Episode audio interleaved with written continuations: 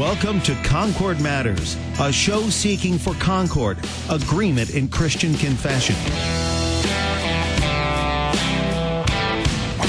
Concord mattered to Jesus and Paul, and so it does to us also. Spend these next 60 minutes as we talk matters of Concord. Concord Matters, a program produced by the Christ centered leader in confessional broadcasting, worldwide KFUO, online at kfuo.org. And welcome to Concord Matters, the show where we seek to be of one mind. That is the mind of Christ. And to do that today, we have our usual cohort of Christ confessing Concordians here today. Layman Peter Slayton, Pastor Merritt Dembski, Pastor Peter Ill, and myself, Pastor Sean Smith. And today we are going to continue looking at what we began uh, setting up. And we really spent most of the show last week uh, setting up. And so go, go ahead and listen to that podcast. It's on demand for you at KFUO um, .org, and uh, you you can certainly find it there and get all the setup for this. But we're going to dig more into the text today and talk about what role the saints really do play in the Lutheran Church, and that we do honor them. And you know, just by way of poor segue here, too. By the way, I'm just letting you know right now. Um, here in a little bit after the show, I'm going to go down to uh, Chick Fil A and uh, have some Chick fil A because there's a fundraiser for Lutheran High School South going on there from four to, uh, I, I forget the time, six. All right, I can read that backwards even. Yeah, and so from four to six, you can uh, help support uh, Lutheran High School South uh, here in the St. Louis area, and so uh, head on down to the Sunset Hills uh, Chick Fil A and do that. I'll certainly be there because you know you should eat more chicken, and I was thinking about that, and this is my poor segue. You know, we should I was honor. hoping you'd get to that. We should honor more saints. You know, spelled M O R too. You know, when we spell more. That that's a visual joke that doesn't work on the radio, Pastor Smith. But, But they I- have radio. Com- no, they say it on the radio too. This But I isn't would live, right? that- we can But- cut that out, right? But you, what you should do, We'll edit that out is you later should in eat more chicken while you honor more saints. I thought you were going to talk about we should saint the founder of Chick Fil A or something like That that. should He also be a sainted thing. After that's his a, death. that's We- a different we- church body that's already done that. oh, they did. Yeah, we definitely need to have a Chick Fil A commemoration day. our, our social media manager and producer here at KFUO, I think, would be really eager to work that out. So uh, if she does that, thanks in advance, studio mom Sarah. Yeah, thanks in Uh, advance. And uh, but I think that as we talk about honoring, uh, eating more chicken and honoring saints, it's always important to remember what it means to honor. And and I think we should make a really important distinction between there is honoring, as in looking up to and recognizing the faith that God has given to the saints, and recognizing that doesn't mean that we are worshiping saints. We aren't calling upon them. Uh, last week, I know we spent quite a bit of time talking about invoking and what it meant to invoke or to place uh, someone's name on you. We don't call out to any of the saints or any of the Old Testament faithful. Rather, we call out to Christ. And we recognize what Christ has done for the saints who have died and for the saints who are living, like us, and for our listeners. And so we look forward to having that conversation of honor, but not worship. I, I mean, which really does make my point because you know I don't invoke S. Truett Cathy, the founder of Chick Fil A, um, when when I enjoy the Chick Fil A, especially the chicken biscuits, which are only in the morning, unfortunately, so I can't have that tonight. But you know, I certainly do remember fondly, you know, this wonderful thing that he's contributed to society and the world. You know, with this wonderful Chick Fil A chicken. Um, and so that that's what we do with the saints, but in terms of their faith, certainly, right? And when we commemorate them. So that is that is well said. And I'm sorry for the poor No, no, segue no, and commercial, uh, but uh, I, I did want to share, you know, so that our These listeners in the. St. Louis area could could go support Lutheran High School South, eat more chicken while they honor more saints, I like and, the- and then we'll just get into it. I like the Wendy's spicy chicken sandwich better. How is that analogous to our discussion about the saints today? it doesn't it doesn't play in ah! because they're not supporting a Lutheran institution like Lutheran High School South. So I'm one of the adversaries then. Yeah, I'm just glad we There, got on there. the text so quickly today. Yeah, That's what we're diving right into it. I'm so glad I messaged you guys yesterday and said we were going to hit the text harder today, um, so that we could do that. That's our amazing show prep ability. Yes. Yeah. Well, let, let's without further ado, let's get into it. While my mouth waters for chicken, which will be satisfied later. okay. and we are picking up with paragraph four. So we we just barely scratched the surface as we got into last week, but but we did a lot of really good things in setting it up. But we're picking up with paragraph four of Article 21 of the Invocation of Saints, and this is found in the Apology to the Augsburg Confession, and it reads as such our confession approves honoring saints in three ways. So I'm just going to pause there real quick. We do honor saints, all right? And, and, we kind of set that up last week and we've talked about it here already. So we do, as Lutherans, honor the saints. We didn't throw the baby out with the bathwater at the time of the Reformation. Continuing on then. The first is thanksgiving. We should thank God because he has shown examples of mercy, because he wishes to save people, and because he has given teachers and other gifts to the church. These gifts, since they are the greatest, should be amplified. The saints themselves, who have fully used these gifts, should be praised just as Christ praises faithful businessmen. Matthew 25, 21, and 23. The second service is the strengthening of our faith. When we see Peter's denial forgiven, we also are encouraged to believe all the more that grace truly superabounds over sin, as it says in Romans 5:20. The third honor is the imitation, first of faith, then of our of the other virtues.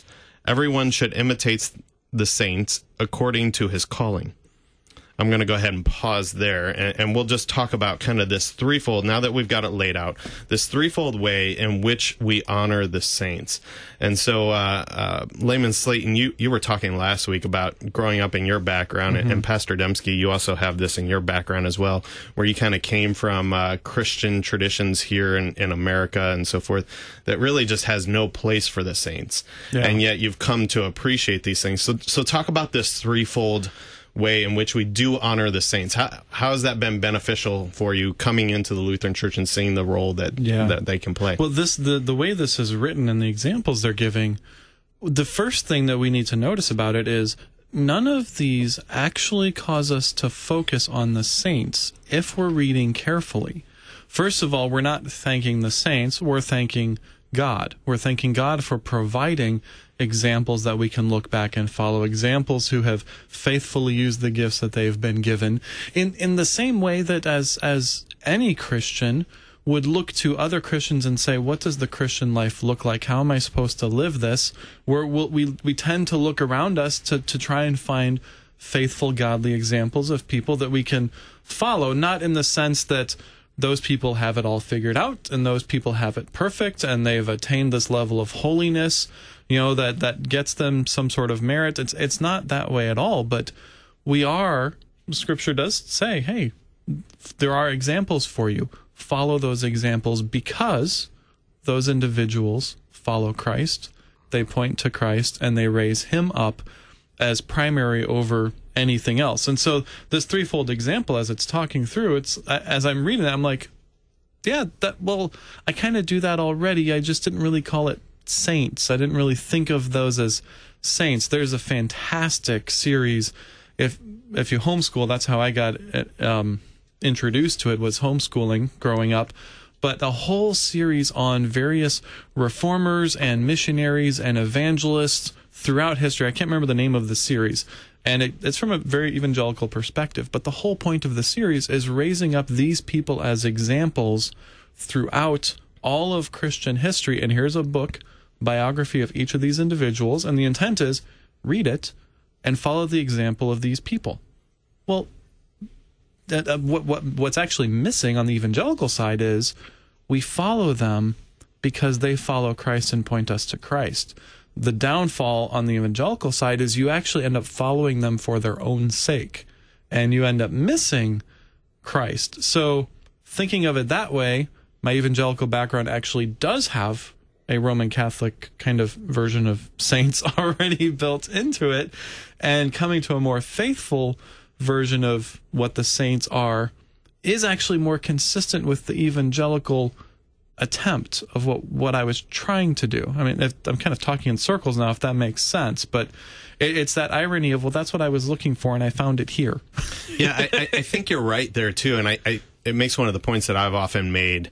Um, myself too is that if you look at contemporary American evangelicalism and you hold it up to the Roman Catholic Church at the time of the Reformation, they're kind of mirror images of themselves, of one another in, in a lot of ways. Yeah. And certainly in this way. And I think, I think, you know, when we, when we do that, we kind of do this naturally, right? Uh, you know, we, we all have loved ones that passed on and so forth.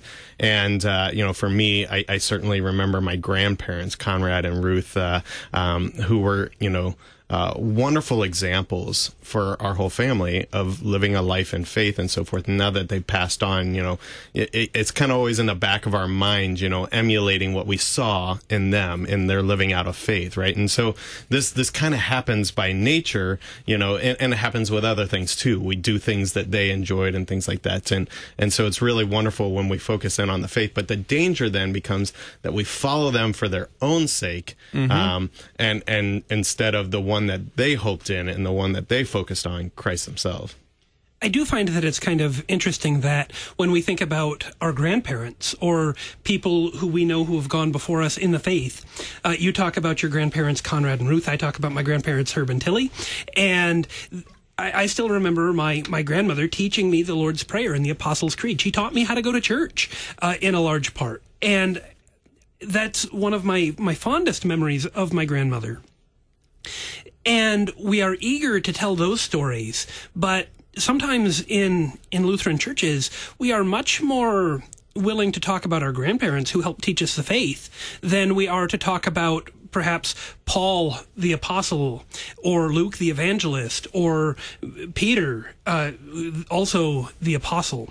Uh, and and we're concerned about giving too much honor to those who wrote down the inspired scriptures as opposed to uh, but we, we don't have those same concerns about uh, respecting and honoring the faith that God has given to our grandparents. It's a interesting juxtaposition that I find.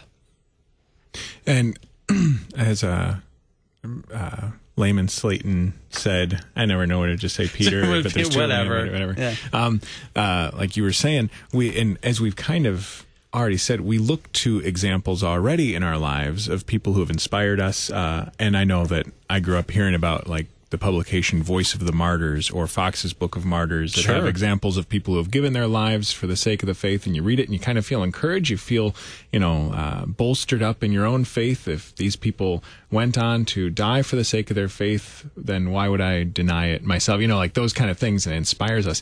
And yet throughout the church year, we have these days to remember uh, the people who have gone before us, those whether they died naturally or through martyrdom, um, and all that they did for the church. And you get that bit of history that uh, growing up, I didn't really have church history. Like uh, you had the Acts, the Book of Acts, and then you had the 17, 1800s, and maybe 1900s. You know, like that kind of thing. And that's and all the middle stuff was a mistake. First Great got it fixed. Awakening, Second Great Awakening, missionaries, you know, Hudson Taylor, William Carey, that kind of stuff. Right, exactly. And actually, one thing I didn't know until recently was part of that Second Great Awakening stuff was a kind of rejection of tradition, which I didn't realize that was kind of a legacy of it, of kind of like saying, ah, the church got a whole bunch of stuff wrong. We can't really talk about that stuff. We're going to kind of start from scratch. And that kind of pulls in, and uh, you have a lot of uh, fringe groups that start coming because of that, saying the church had all these mistakes, they had all these problems, and so we got to fix it now. And yet, every year when we go through, we see, oh, wait, there is this rich tradition. We see the faithfulness of God's people all through history. And we get a reminder that, um, that the whole telephone thing, like that was the most amazing thing to me when I found out, oh, wait a minute, you got this guy named Polycarp. You've got like these church fathers that like sat at the feet of apostles and like passed this on that it wasn't just like one guy whispered Jesus to someone and now we've got this whole mythology that's built up around Jesus or something. But like, no, there is a whole history of people and the, the richness and the, the, the many volumes of works that they've put together. And we remember those people and we are encouraged by what they have done for the faith. And as we've said already, because they point us to Christ and we thank him for the gifts that these people have given. And I think it's important here too to I, maybe it's just advertising day for me. I don't know, but uh, If this is about Chick Fil A, think for just a second. Or else I'm going to turn this into a Veggie Tales episode no, again. No, no, no, no, no. It's it's another advertisement, but but I think one that's important to make here because we have our own rich history and tradition in these things as well. And you guys have mentioned several resources that are out there. Um, you know, we're celebrating 150 years of having Concordia Publishing House, the publishing arm of the Lutheran Church of Missouri Synod. Something to be very proud of, and they have great resources available for these things. One of the things that I've really found beneficial is the Treasury of Daily Prayer, which every Yeah. time that there is a commemoration of one of the saints and church fathers and things like that, uh, they'll tell you a little bit about them, and then there's a prayer of a day associated. Usually, uh, if they have some writings, they'll have you know one of the writings uh, associated with the scripture passages that day from that one that we're we're commemorating. Another one And, is and celebra- before you go, before Oh, you go, on, ahead. I was just going to say that Treasury Daily Prayer has an app that you can also use called Pray Now. That is the Yep, Treasury Daily it's- Prayer. That right. you open it up, and so before you left Treasury, I just wanted to say there's Right. an app version of it. Yeah, I have the that's- old Android school, uh, and yeah. iTunes and I have all- the old school uh, Yep. Kindle uh, one Right, for, for yeah. traveling around, but I also have the paper one, multiple copies. I, Right, it's, yeah. Mm-hmm. it's a great resource. It's also Uh, we really can't good commend enough. calisthenics. Uh, Right. I Just mean, to carry it. just to just to capture all of those rich scriptures and writings. Yeah. I mean, Yeah, they also have good a- another devotional that kind of go, does the same thing, and it's a year with the church fathers. Uh, Mm-hmm. it's a really good one. There's another one that uh, uh, Pastor Will Weedon uh, worked on, and that's celebrating the saints. All these available from CPH, and uh, Yeah. and so you know those. You guys were just mentioning resources, and I thought you know this is a good place to point to because you will find, and and I do this. Um, you know, on Wednesday nights is when I have Bible class because I have a dual parish. You got to kind of do it in the week and so forth. And I always, you know, use the prayer of the day from the Treasury of Daily Prayer. And whenever it's one of the commemoration of the Saints' Day, so last last Wednesday we had Zechariah and Sarah and so forth.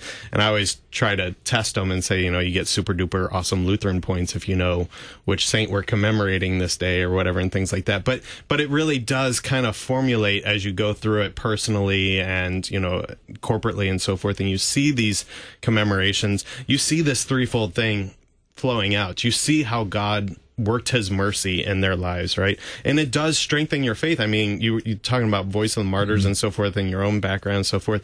How it does, it does strengthen your faith. You know, you're like, yeah, God has been merciful and, and God, you know, continues to hold his church, even though, you know, the gates of hell may be railing against it, they will not prevail against it, right? And, and so it does strengthen our faith. It gives us, you know, encouragement in the battle.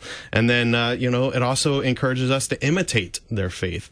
You know, I, I- I certainly, it's no secret to anyone who's listened to this podcast or show that, uh, you know, CFW Walther. Yep. Well, there it is. Here it Yep. is. How Yeah, many we minutes in did it come We, to- we got it. 21. 21. That's Yeah, going to be we're- over the over under. yeah, Yeah, yeah. yeah, I've- Sorry, I- I- but but certainly, I mean, you know, I, it's it's has influenced the way that I carry carry out and conduct my pastoral ministry and also my life as a Christian as we imitate these these different saints. Uh, and so this threefold purpose really does begin to play out the more the more you make use of helpful beneficial resources because ultimately it's always pointing you to Christ, right?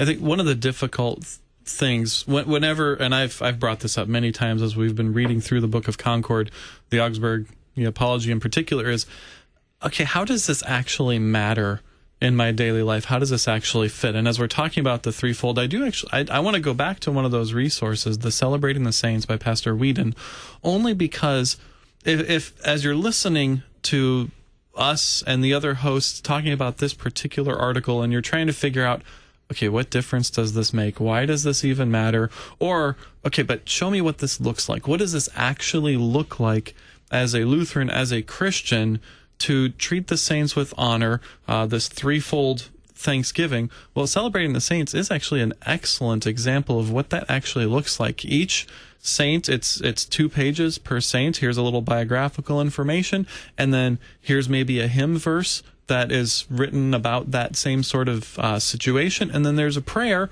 to God in thanksgiving for that saint, for the specific things in which that saint is an example for us to follow in how they point us to Christ. I mean, so it models this this threefold purpose very, very well. So I, I would recommend it based on that and do it along with your daily devotions because there's you don't have a saint for every day. There's you know it's not a 365 thing you know days thing. We don't do that as Lutherans. We don't have one for every day. Um, but that's that's just a good example of okay. Here's what this actually looks like. Well, and and part of this, you brought up that point of how does this matter? Why does this matter? And when we talk about points of our Christian faith and our Christian teaching, it it gets under your skin sometimes when people be like, "Well, it doesn't really matter. Like you pray to saints, I don't. You think they're cool, I don't think so. You know, it doesn't matter." It's like there's a big difference. Like if if the the reformers are saying you shouldn't be putting your trust and faith in the dead, then we probably shouldn't be.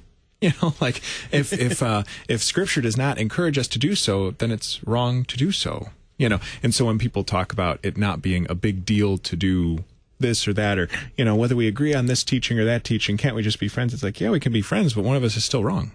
you know, like, and, and I'm not going to be a jerk about it, but at the same time, I'm going to say, here's what Scripture teaches, and I care about you, and that's why I'm telling you this is what it means, you know, like, and that kind of thing. And so, uh, the whole how we live it out, but also mm-hmm. why does it matter? I mean, of course, contextually, we might not in the broad culture right now be having this battle of whether to honor the saints or not, you know, like that kind of thing. So, in that sense, uh, like in the broader American Christian culture, you know, but it's still it still is a big deal of how we deal with the saints and what. Well, and just on that point too, Jesus himself points to this kind of thing when in the Gospels we see this: the woman comes in and anoints him, right? Mm-hmm. And and the disciples are like, "Oh no, you know, get her out of here. You know, that money could have been used for something else. It could have been sold, and and the money used for something else." And, and he says, "No, this will be told of her for generations to come. I mean, and so he, he kind of even points to it, it's good to to see her focus on Christ, and that will be recorded in Scripture and told of her for generations to come. And so Jesus himself points to this can be a really good, helpful, beneficial thing. And mm-hmm.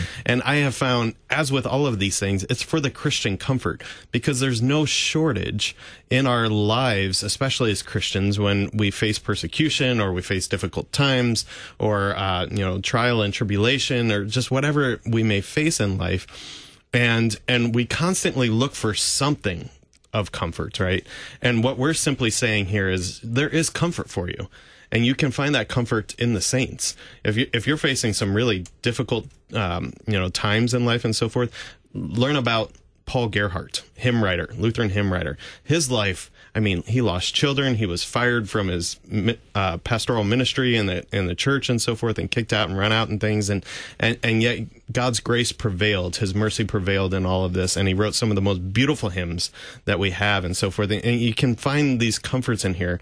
And, the reason that this is contained in the Augsburg uh, Augsburg Confession, Apology of the Augsburg Confession, is because the danger that you still see, and we've talked about several times, um, that uh, you know you can take it too far, and so the Christian life is always one lived in tension, and so you got to hold that tension and not you know not invoke them, not put your hope, not find your comfort in them themselves, but in how God has been merciful, strengthening, and and uh, you know uplifting um, to them by faith, and then we can imitate that as well. And so you, you really do see this threefold way play out in real life when when you make use of it.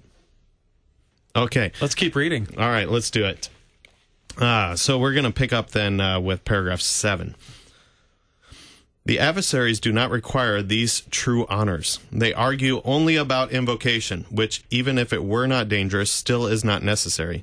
Besides, we also grant that the angels pray for us. For there is a passage in Zechariah 1 verse 12 where an angel prays, O Lord of hosts, how long will you have no mercy on Jerusalem?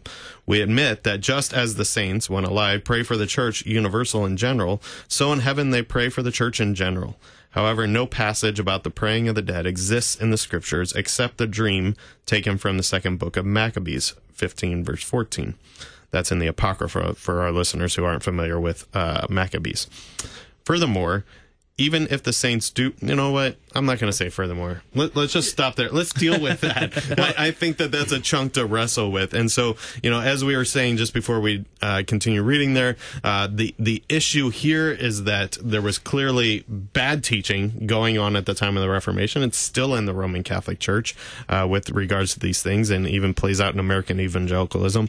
And so the problem is invocation, right? Calling on, looking for uh, their help, and so forth. And then we kind of have this it, can be a little confusing. I know, Pastor Ill, you were definitely, uh, you know, uh, going to be helpful to us in, in wrestling. What, what's going on in this paragraph where we're citing uh, uh, Zechariah here in Maccabees? So as they're going along, the one of the lines that the uh, Roman Catholic adversaries was bringing up against the, the Lutheran confessors was that they they said, but the angels pray for us.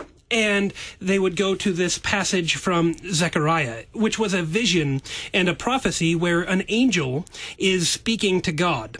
Uh, but when the angel is speaking to God, uh, and this is where I'm going to maybe differ just a little bit with the the biblical interpretation of the confessors. That's something that we do give ourselves leeway to do to say, I agree with what the confessors say, but I'm not exactly in lockstep with the way that they understand scripture uh, as far as the the interpretive uh, matrix that they use to do that and they'll grant uh, especially for the sake of discussion that angels pray for us I'm personally still not convinced that Zechariah 1:12, where this angel is speaking to God, is a prayer. It's an angel speaking to God.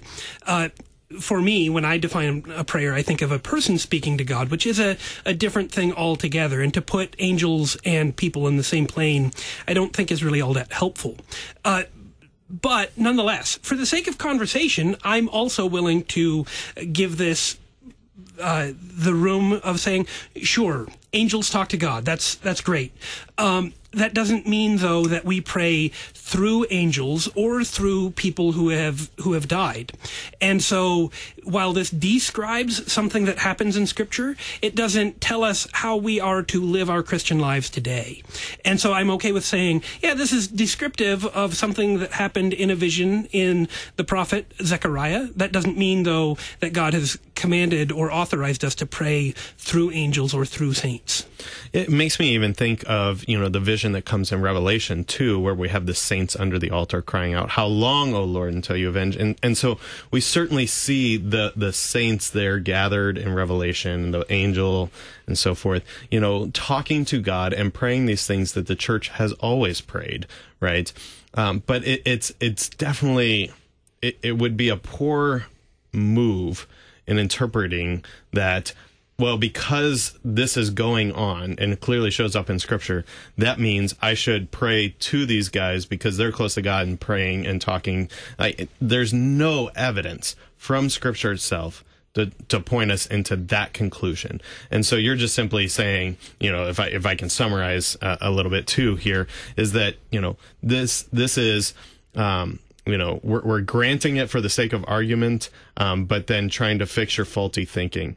And we're going to continue fixing faulty thinking right after this break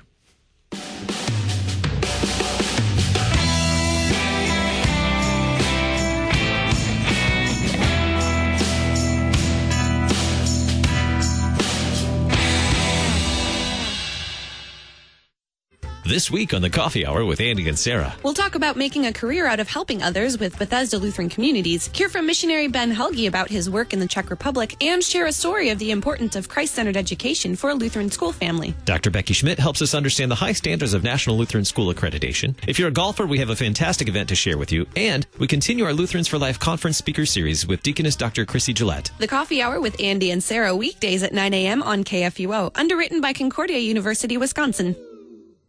You're a miracle. You know that, right? A living, breathing, one of a kind miracle. You were created to stand apart, to share your gifts in the service of others, to make an uncommon impact in a common world. And at Concordia University, it's our mission to help you do that, to live uncommon. To learn more about Concordia, go to cuw.edu. My name is Jim. I'm a veteran and I lost both legs in Vietnam. My victory was proving that disability is not a limitation. I'm Julius. I'm a veteran. My victory was going from homeless to home. At DAV, we're on a mission, helping veterans of all generations get the benefits they've earned. I'm Cece. My victory was finishing my education. When America's veterans win, we all win. Help us support more victories for veterans. Go to DAV.org. Three things make a believer oratio, meditatio, tentatio, prayer, meditation, and growth. Which is why every weekday morning from 7 to 8 a.m. we bring you Oratio, an hour of solace, contemplation, scripture, sacred music, and faith. Oratio. The dawn breaks with prayer every morning on Worldwide KFUO. Today, our fellow citizens, our way of life, our very freedom came under attack. On September 11, 2001, as two planes flew into the towers of the World Trade Center in New York City, a third hitting the Pentagon in Washington, D.C., and a fourth crashing in Pennsylvania, over 3,000 people died. In President George W. Bush's address to the nation, he asked for prayer for the families of those killed, quoting from the Bible in Psalm 23 Even though I walk through the valley of the shadow of death, I fear no evil, for you are with me. None of us will ever forget this day, yet we go forward to defend freedom and all that is good and just in our world. Thank you. Good night, and God bless America. Engage with the Bible in its timeless encouragement and hope. Brought to you by Museum of the Bible.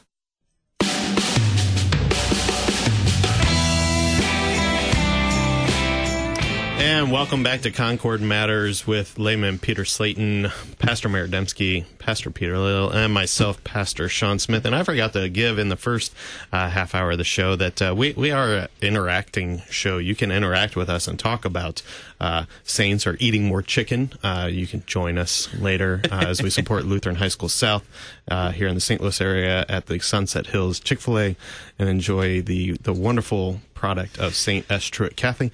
Um, and then, uh, uh, but you That comment also only makes sense because last week we talked about all Christians are saints even while they're alive, so we can call him that without being Catholic.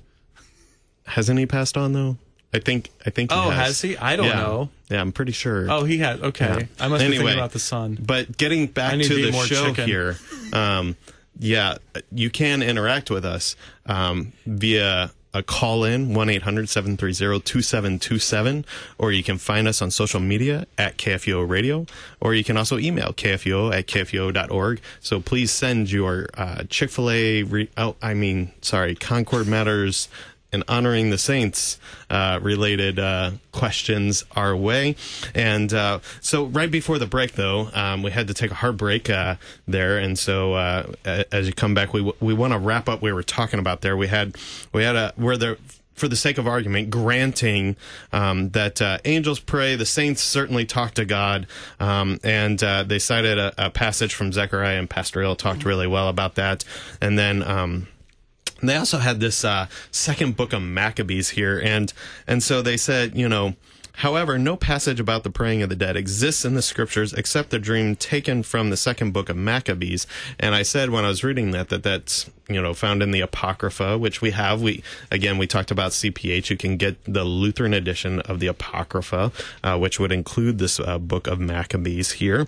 Um, however if you open up your Bibles, and, and, and for those who aren't really familiar with the Apocrypha and things, in most of our Bibles, now if you have a Roman Catholic uh, Bible, you will still have the Apocrypha in there, but most of our Bibles um, in the United States, and certainly the ones we use in our Lutheran churches, won't have this right there in the Bible. So, so why are the Lutherans including this with the scriptures? Uh, Layman Slayton, I, think I believe you wanted to talk about Yeah, that. well, I wanted to ask about it because I mean, as I read this, scriptures is capitalized, and when we do that, that editorial decision means for me, okay, that's the Bible, and now it says second book of Maccabees as part of the Bible, and so my my evangelical bells are going off again like whoa whoa whoa whoa whoa that's that's not the bible. That's some of those extra catholic books over there. But the way it's written here the reformers seem to be referring to it well seem to be as the key word as equal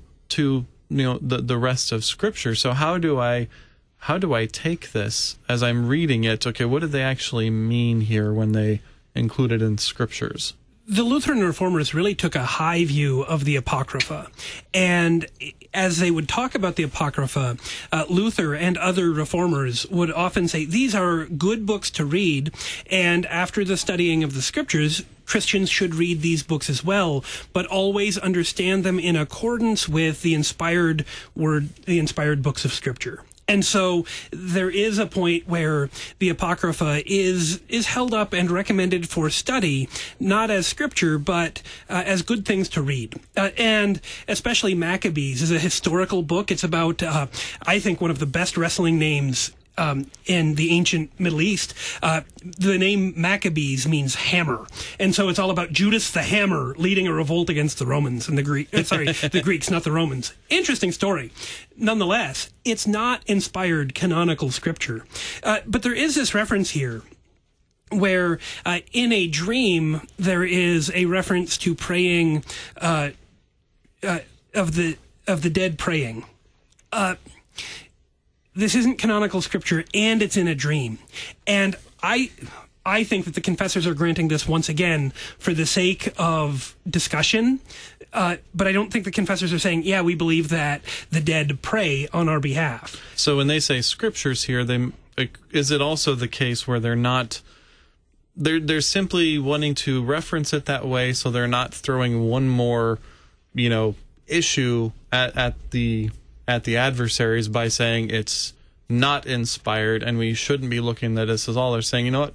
We'll even grant that we'll we'll, we'll look at these as as scripture even though we're not going to consider them inspired and on the same level as the rest of scripture. But once again for the sake of argument we're not going to split those hairs in this moment. Yeah that's I'm, how i take it. Oh, yeah sorry. well and and it's it's always and we've referenced this on this show several times you know it, it's always helpful to remember that these are classically trained folks uh, in, in how they're uh, handling this debate with the adversaries, mm-hmm. right? I mean, we get this even in the sense that it's called the apology, the defense of, right? And so they're using rhetoric, and the and the two pillars of rhetoric are audience and purpose.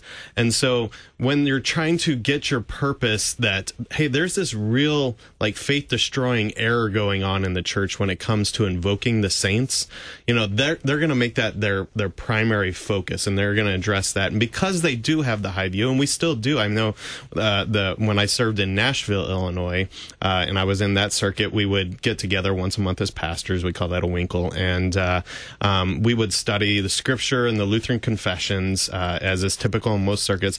But when I was in that circuit, we would actually look through the Apocrypha as well and, and you know gain insight from that because the Lutheran confessors did have that high view of it and it does contain a lot of really good history and so forth and so for for the sake of this you know trying to to win their their brothers in Christ here um, the the Roman Catholic theologians, they're they're just not even going to uh, deal with you know what is canonical and what is not. And I also have to confess here that I am not personally aware of when in the Reformation the Lutherans kind of made that distinction of kind of returning to the original canonical books of the Bible and and separating out the apocrypha. I'm not quite sure when that happened. So it could be right around here. It could be before. I'm not sure. If my history. Uh if my remembrance of history is correct, uh, even in the Luther Bible, when he translated the Old Testament, he also translated the Apocrypha with it.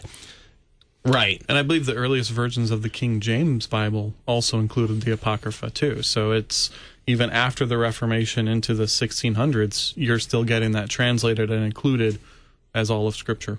Right. So for the sake of the purpose that they're trying to, to get and the audience that they have with those who are, are including this in their scriptures, it, look, it, it's, it's not going to unmake their point here to simply grant it and say, look, okay, fine. And then they're going to move on. But Pastor Dembski wants to say something before well, we move on. I had not heard or realized that the earlier King James versions included the Apocrypha as part of it and I only think that's interesting because of the people who suggest that the King James version like descended from heaven and is the only inspired true. You know, it's like, having some fun with our American evangelical well, Southern and, Baptist well, friends. Depends. I mean, it depends on who. I mean, there's different people that have that in different like cross denominational. I've encountered Lutherans who but, have that view too. So yeah, it's, it's, and, and it depends on who you're talking to. But the person that says King James is like the only thing, be like, oh, do you know? You know, because I, I had no idea that that was part of the the beginning, you know, or the first. I would say probably only on Christmas Eve, the Luke 2 reading. That has to be King James. But other than that, right. didn't, didn't really, yeah. True. Anyway, let's move on though, because this Psalm does make their 23 point. Is good in the King James too, though.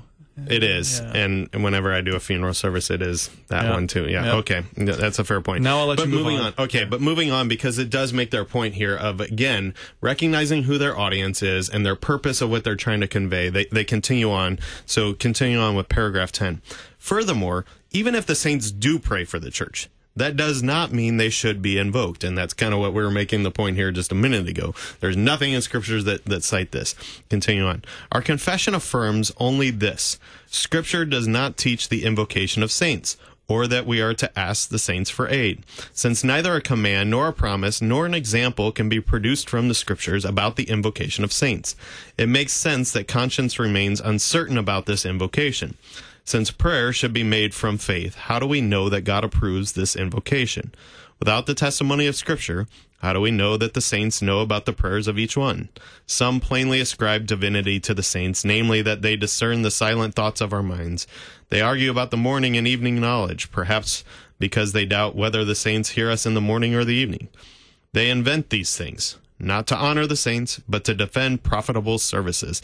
It's, it's really always about that, right? Just follow the money trail.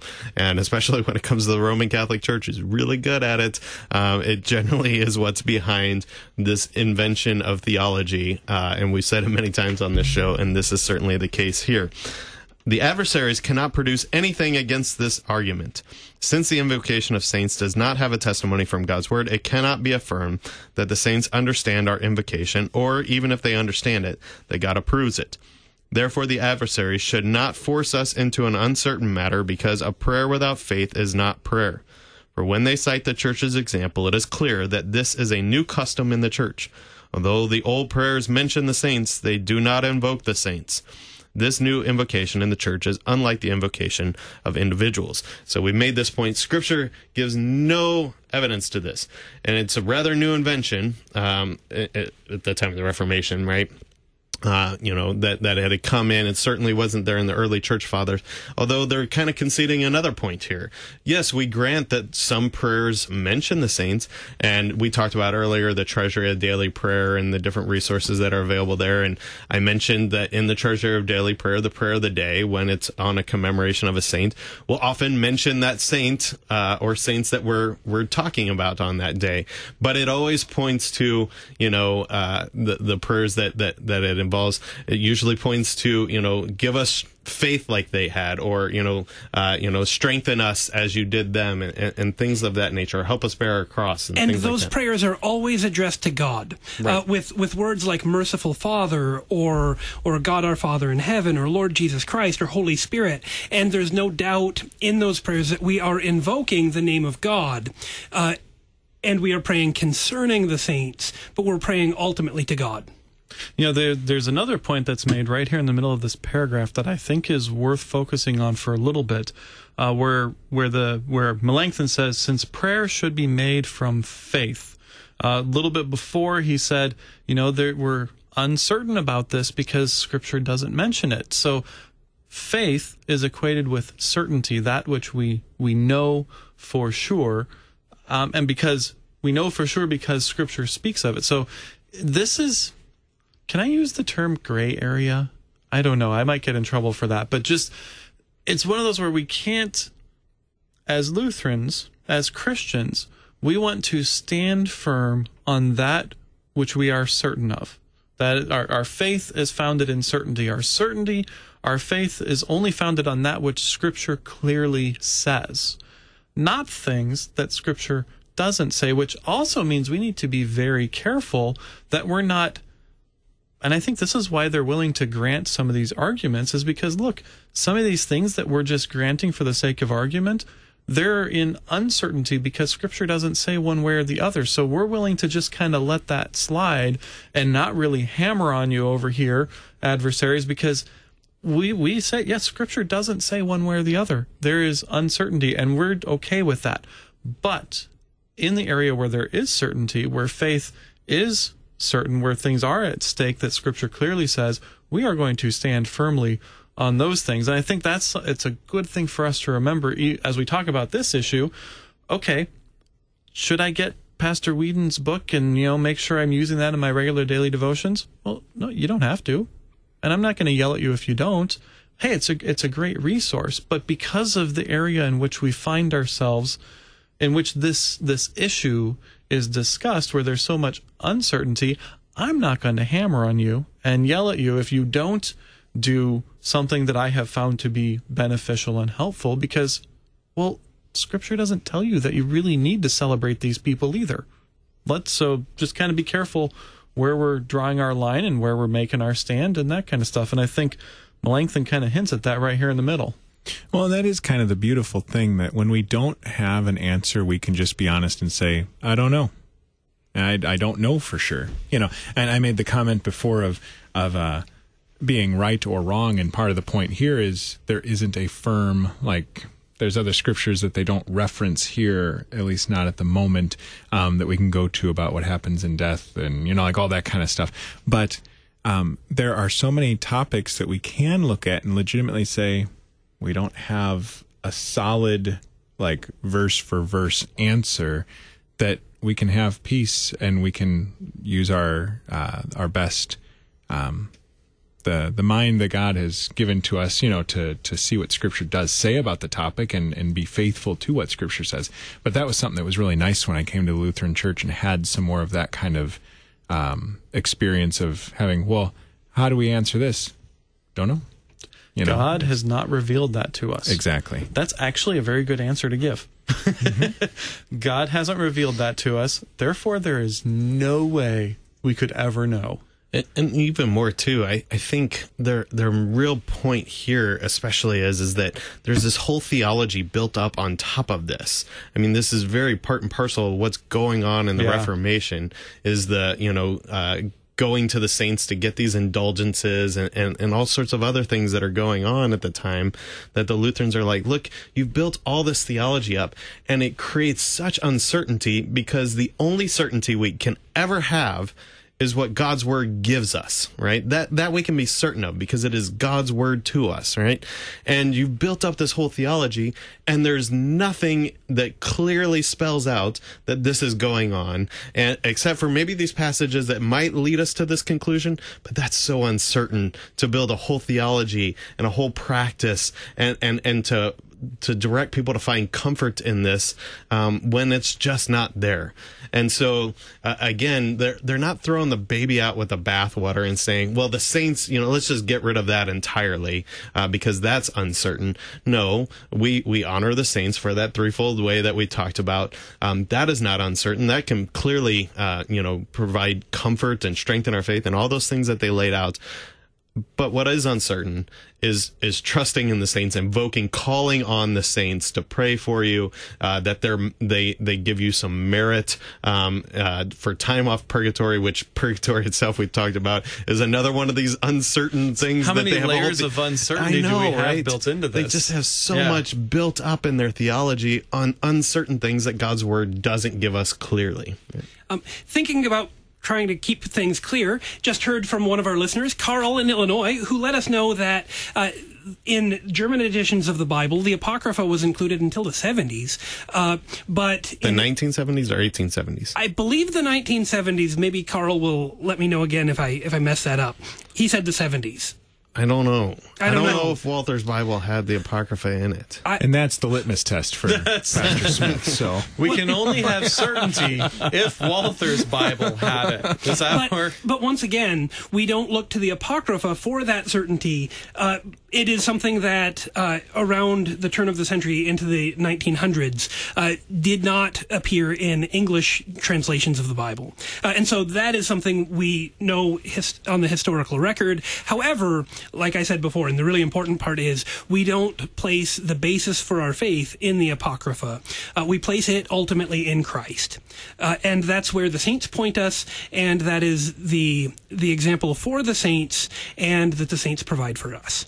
Certainly. I want to push a little more and, and get a little more into the text if we can, because I, I think there's some more that unfolds here. So as they say, uh, further, continuing on with paragraph uh, 14. Uh, further, the adversaries not only require invocation in worshiping the saints, but also apply the merits of the saints to others. They make the saints not only intercessors, but also people who make atonement. This cannot be tolerated. Here, honor that belongs to Christ alone is completely transferred to the saints. The adversaries make them mediators and atonement makers. Although they distinguish between mediators of intercession and mediators, the mediator of redemption, they plainly make the saints mediators of redemption. Without the testimony of Scripture, they declare that the saints are mediators of intercession.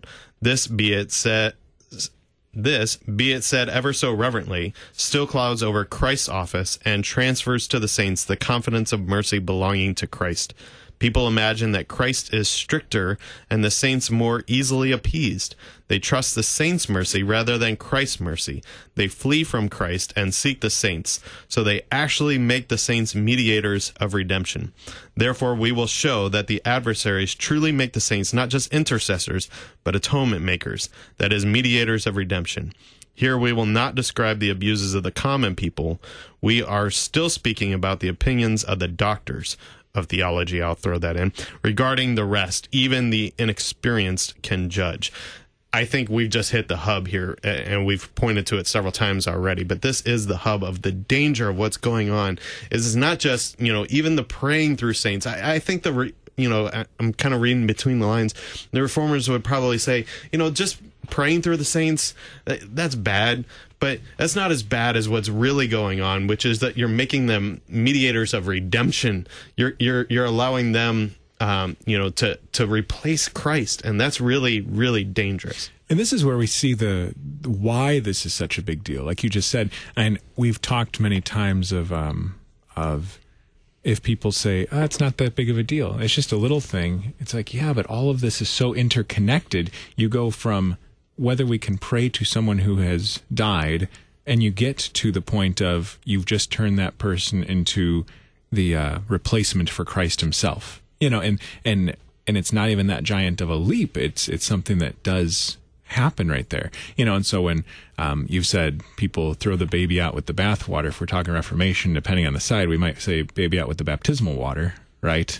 Um, you know, um, thank you. We're gonna Thank get you. sound effects on this show eventually. It'll Yeah. make it better. Where's our do. soundboard? I know, right? Um, but just the fact that if we throw out all of the teaching and we throw out and suggest that all the stuff is just unconnected, disconnected, one way or the other, we see that it all really is connected. We see that all of this stuff is so intertwined that one little thing of, I'm going to pray to this person turns into, you're going to them instead of Christ. And now you've just made them the important thing. Well, and I, I think as Lutherans, we have an example of where where this happened. And I've I've been making several historical claims throughout this episode. Feel free to correct me at any time if I was wrong on them. But when when Luther had his his moment in the storm and the tree struck by lightning and he cries out to be saved, who he doesn't cry out to God. He doesn't cry out to Jesus for his physical salvation. He cries out to Saint Anne, I believe, right? Who, according to tradition, is the mother of Mary. Interesting. So, I mean, look how far. So, if we're talking about, okay, what does this actually look like? How does this actually happen? Okay, well, here's Luther, grown up, life in the church, known to be a very pious individual, even before he became a monk, you know, at least somewhat pious there. When tragedy strikes, when danger strikes, he has been taught to call out not to God to save him, but the church has taught him to call out to Saint Anne. And it's not even the mother of Jesus, it's the mother of the mother of Jesus. I mean, it, we're getting further and further out here. Yeah, and, and that's certainly a historical case where this is true. I, I I have still seen this today. I was watching a documentary, this being the anniversary of what happened 17 years ago, uh, 9/11, the hitting of the World Trade Centers, right, uh, with the airplanes and and all that happened there and that followed. And I was watching a documentary about those who had served in the war that that followed that, and there was a soldier in there talking about some of the difficult days that he went through in the war and so forth. And he had like little figurines of saints that he was clinging to in the midst of this. And so like this kind of thing is still going on even here in America. And, and, and it's really dangerous because why, in the midst of this difficult time, are you clinging to anything other than Christ for your hope Yeah. and comfort? Pastor L. That wasn't a question to you. It was just a broad statement, but I know that you wanted to say something with about a minute left We to got go, so stop wasting Oh, time. Okay, then I will say something. Uh, in all of this, and and part of this goes to the treasury of merits. Uh, wait, we didn't get that far yet. Never mind. We haven't gotten Uh, there. No, we'll save that one for next week. Our faith We're is not always on next week, but somebody will get to it next week. Okay. Our Yeah, faith is always in Christ. And when our faith is in Christ, we talk about He who is the author and the perfecter of our faith. But we also talk about the great cloud of witnesses and the encouragement that they provide. This comes to us from the book of Hebrews. And after the book of Hebrews talks about the great cloud of witnesses, it goes on to talk about Adam and Abraham and Noah and David and and all these others who have gone before us who are the witnesses of God's faithfulness to them. That's the same way we consider the saints today. That's certainly a great point. And where's the place that you can gather together with angels, archangels, and the whole company of heaven? That's in the divine service. So go gather together around Christ, his gifts for you, and and receive his gifts for you, but gather together with that great cloud of saintly witnesses that uh, have always confessed Christ. So thanks for stopping by today and confessing Christ with us. And until next time, honor more saints and keep confessing, church.